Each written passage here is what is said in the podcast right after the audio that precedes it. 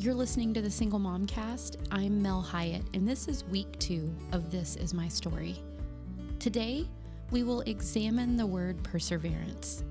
If you spend any time reading the Bible, you will find story after story that shows remarkable people living a life of perseverance. Your story can be a story of that as well we will listen to a story about a little boy who learned all about perseverance and then journey through John chapter 20 together. And we will watch the act of perseverance change stories. At the end of it all, you will discover your story, a story that finds itself full of perseverance because of Jesus. Single mom, this is your story. I'm Gene, and this is my story. I was young when my parents divorced, but old enough to remember the hardships of seeing two people you love battle over custody, the courts, and child support. Looking back at this memory specifically, I can remember my mother never saying anything or sharing anything derogatory about my father or family. Even to this day, she's never uttered anything ill towards him or them. To her, what was said was said in those closed doors.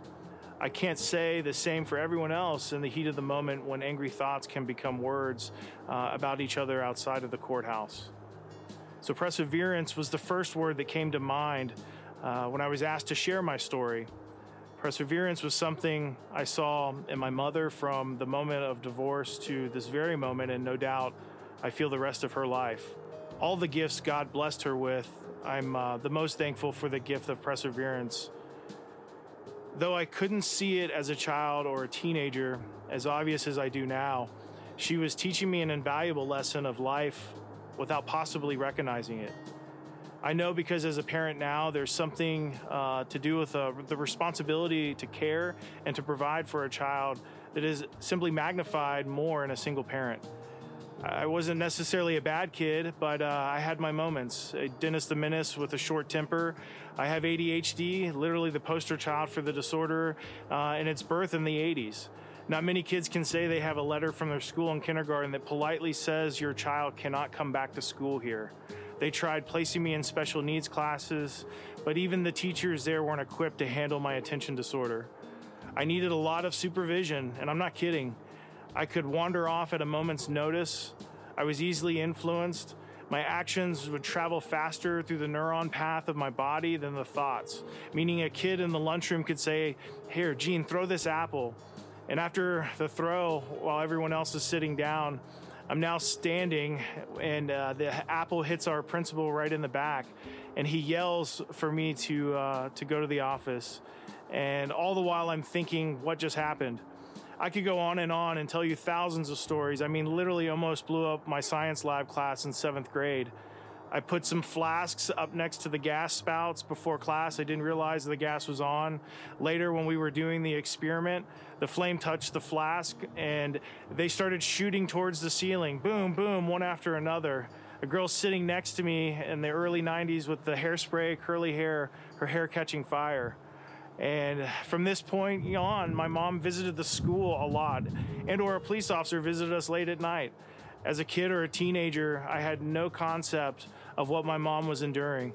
What a strain I placed on her during commit her commitment to working full time or having two jobs or going to night school or even finding time for a relationship with anyone. She never gave up and she never gave in and she never gave out on me her family, or herself. And I'm reminded of this greater sense of the love that God has for all of us. His love will never give up, give in, or give out on you no matter what you face in this life. We weren't absolutely alone. We had tremendous support along the way, which I'm thankful for. Our friends, our family were always there in some capacity. We never really had a church family or a ministry partner like Arise growing up until my senior year of high school when those things began to change. As I encouraged them to join me in church in Alpharetta, Georgia, there was the very beginning of Pastor Andy Stanley at North Point Community Church. My mother had remarried when I was in eighth grade, and my stepfather was a wonderful role model and influence for me personally, along with my half brothers and sister. She got her college degree in education and while I was in high school. My mom teaches at an elementary school, working with a lot of kids with special needs. Her kindness, her love for others, her patience, and perseverance all served a purpose through many trials of life to serve where she is now. Friends and family, if supported by them, are a wonderful thing. But I want you to take a moment to encourage you to find a church to call home. When you know, you'll know. The love of God surpasses all things. And when I think of Arise and how wonderful a ministry this is for you, asking for help is never a weakness. Don't go this journey alone.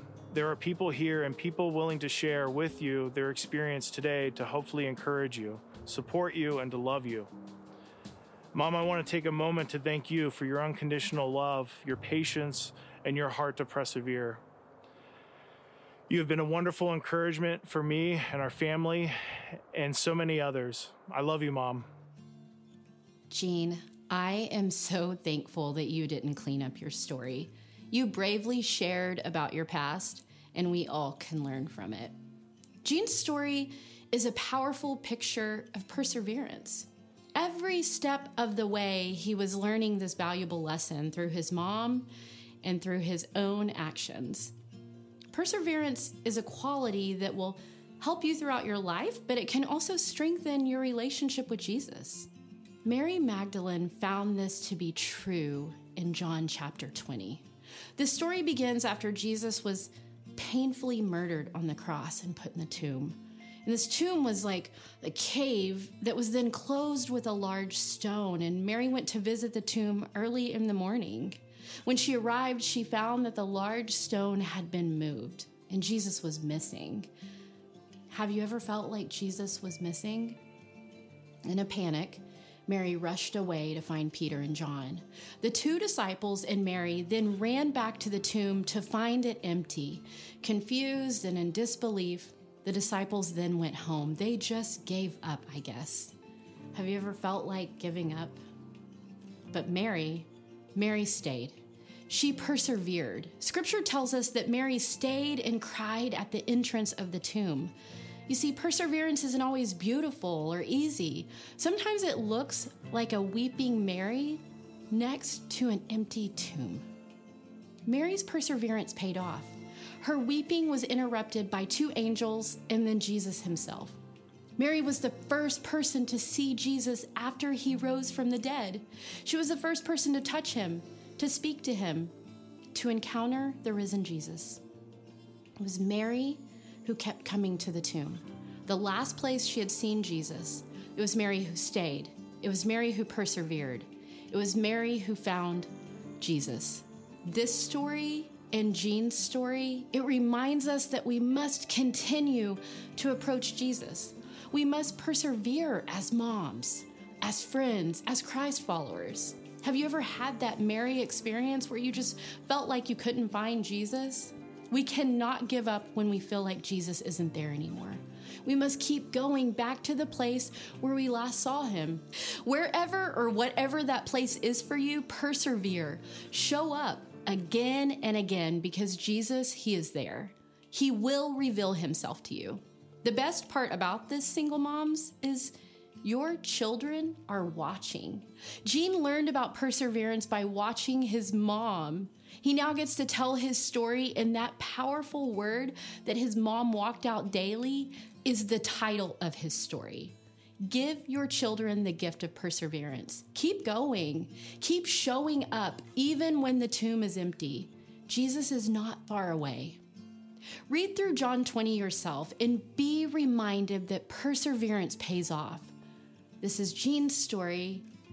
This is Mary's story. This is your story. You can persevere. Join us next week as we consider the feeling of inadequacy. Listen as a young woman talks candidly about her battle with self doubt, unintentionally brought on by her upbringing. Thank you for listening to the Single Mom Cast.